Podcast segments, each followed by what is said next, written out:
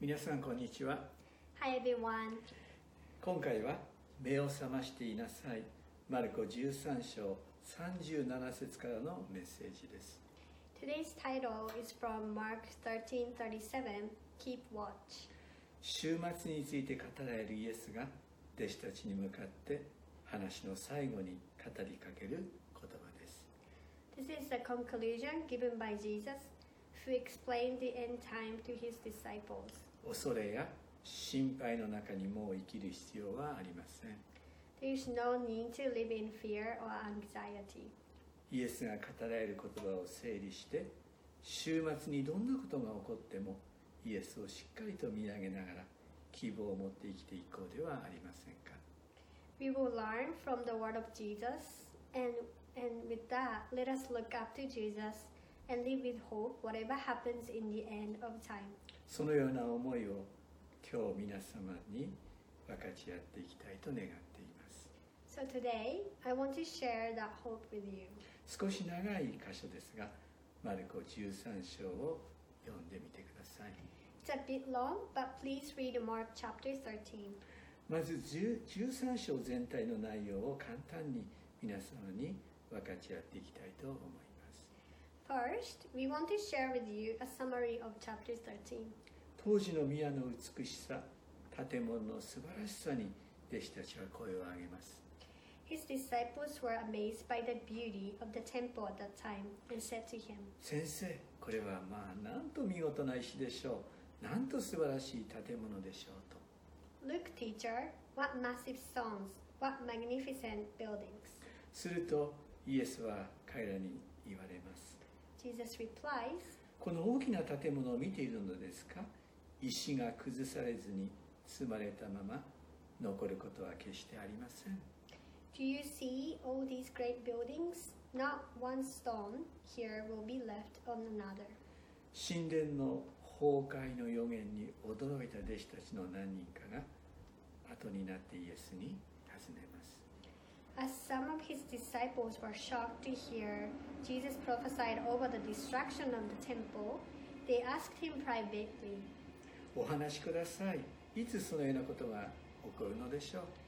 Tell us, when will these things happen? またそれが皆実現するような時にはどんな前兆があるのでしょう And what will be the sign that they are all about to be fulfilled? とここには2つの問いが Here, they ask two questions. いつそれが起こるのかとそれが実現する時終わりの時にはどんな前兆が起こるのかです When will things happen? And what will be the sign? イエスは彼らの質問にエルサレムの崩壊と終末の出来事を重ねて語り出します Jesus answered their questions about the end of Jerusalem, overlapping the time of the world, the end of the world. ちょうど霞のかかった遠くの山々を見るように終末の出来事が重なって説明されてまいります Just as you can see the mountains in the distance, the events at the, end are overlapped and explained. イエスの終末の出来事に関する答えを整理してみましょう Let's look at the answers of Jesus about the end time. 第一に私こそそれだと名乗る者が出出ますつまり自分こそメシアだと自称する者が大勢現れ多くの人を惑わしてまいります First, many will come in his name, claiming, I am he, meaning the Messiah, and will deceive many. 第二に戦争のことや戦争の噂を Secondly, you will you hear of wars and rumors of ro- wars. 第三に方々に飢饉や地震が起こってまいります Thirdly, there will be earthquakes in various pra- places and famines. 第四に弟子たちに対する迫害が起こります Fourthly, there will be a persecution towards the disciples. 第五にそれらの迫害を通して 弟子たちは証しするものに変えられその結果イエスの福音があらゆる民族に述べ伝えれ伝えられてまいります Fifthly, through these persecution, the disciples will be transformed into witnesses, And the gospel must be preached to all nations. それも自分の力ではなく精霊の助けを受けて伝道が進んでいくことが約束されています There is a promise here that the gospel will be preached with the help of the Holy Spirit and not by our own strength. 続いて第6にエルサレムの滅亡の予言が14節から語られてまいります From verse 14, Jesus prophesied over the destruction of Jerusalem. この予言は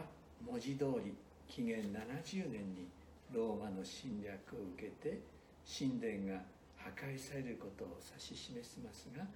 同時に終末的前兆の一つとも考えられる箇所です This prophecy literally points out to the destruction of the temple by Roman emperor in AD 70, but at the same time, it's also considered as one of the warning signs of the end time. 荒らす憎むべき者が自分の立ってはならないところに立っているのを見たならユダヤにいる人々は山へ逃げなさい When you see the abomination, abomination that causes desolation standing where it does not belong, then let those who are in Judea flee to the mountains. 荒らす憎むべき者とはダニエル書12章11節からの引用ですが神殿の祭壇が破壊されその代わりに異教との祭壇が据えられることに対してこの表現が用いられています The abomination that causes desolation is quoted from Daniel 12:11, and it points out the events of the temple altar being destroyed and the altar of Gentiles are being built there. 偶像と理解することも反キリストと理解することもできます It can be also considered as idols or antichrist. 将来終末を考える際にはエルサレムでこれから何が起きるのかを注意して見ていく必要があると私は信じています I believe that we want to watch carefully what's going to happen in Jerusalem when we think about the end time in the future. エルサレムのクリスチャンの多くはイエスの語られたようにこのエルサレム崩壊の時に早くから脱出して難を逃れたようです A lot of Christians in Jerusalem followed what Jesus told them to do, that they flee from Jerusalem right away. しかしながら多くのユダヤ人たちはエルサレムに対する信仰を捨てられずに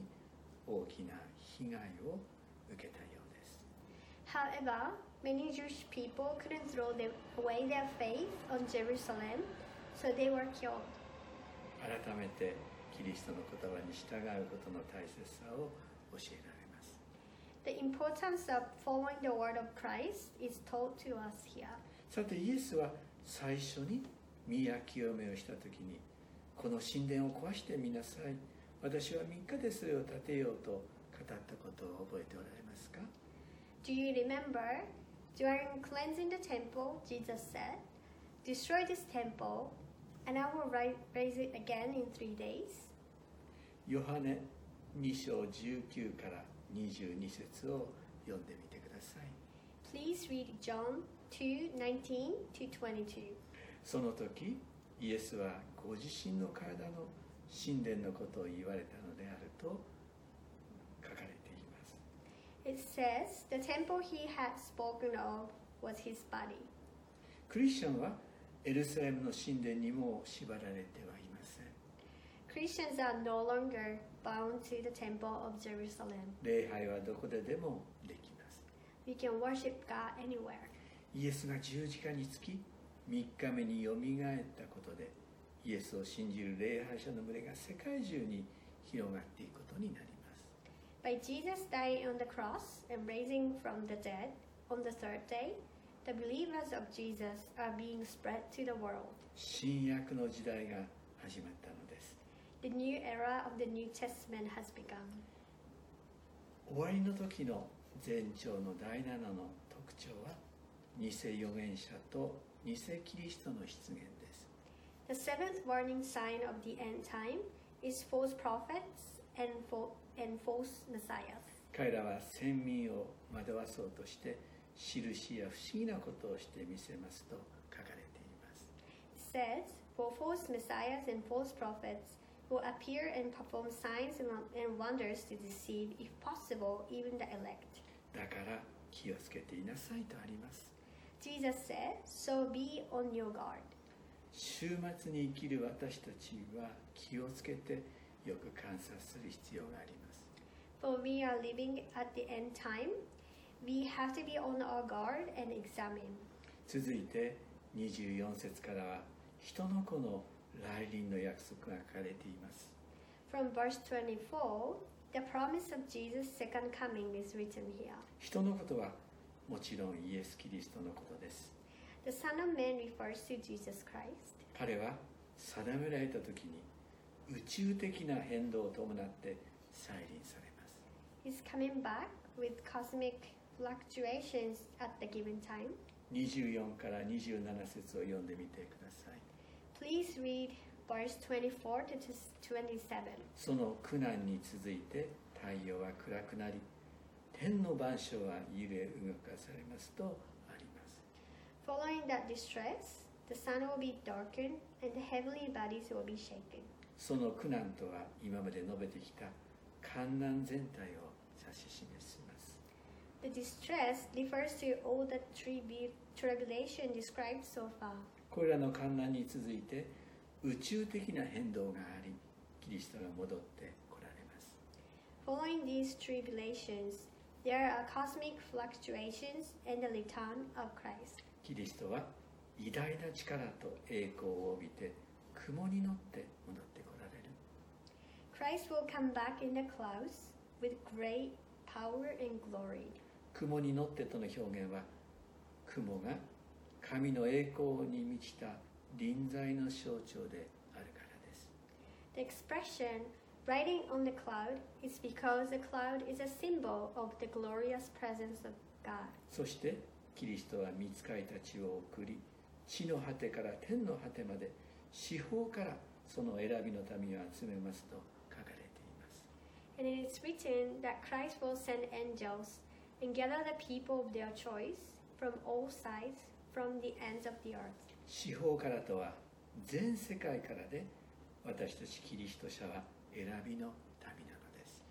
From all direction means from all over the world. We Christians are chosen. 神の民とされた選びの民それは私たち一人一人のことです The chosen people who have been made people of God are each one of us. 私はそのことを信じて感謝に満たされます I believe in that and I am grateful for that. 3132節にはこの天地は滅びますしかし私の言葉は決して滅びることがありません From verse 31 to 32 says, Heaven and earth will pass away, but my words will never pass away. ただしその日その時がいつであるかは誰も知りません But about that day or hour, no one knows. 天の御使いたちも子も知りません Not even the angels in heaven nor the Son, ただ父だけが知っておられますとあります but only the Father. 父なる神だけがその時を知っている The Heavenly Father only knows the time. 私たちができることは気をつけて目を覚まし注意していることです So what we can do to is to be on our guard, watch carefully. 33から37節には目を覚ましていなさいと3度も語られています From verse 32, 33 to 37, it says, Keep watch three times. 目を覚ましているそれが今日のテーマですがキリストが与えてくださる約束を信じて目を覚ました信仰者としてしっかりとこの世での働きを全うしていこうではありませんか That is today's title, Keep Watch. So let us hold on to the promise that Christ has given us and keep watch and do what we need to do on this earth. 週末は恐れの時だけではありません The end time is not only the time of fear, 神の先民に対する困難からの解放の約束の時です it's a time of being free from difficulties for chosen people. 目を覚ましてこの世の状況をよく見極めてキリストの再臨を待ち望んでいこうではありませんか Let us keep watch and examine what's going on right now, and let us wait upon the returning of Christ. 皆様方の上に神の祝福を祈ります God bless you all.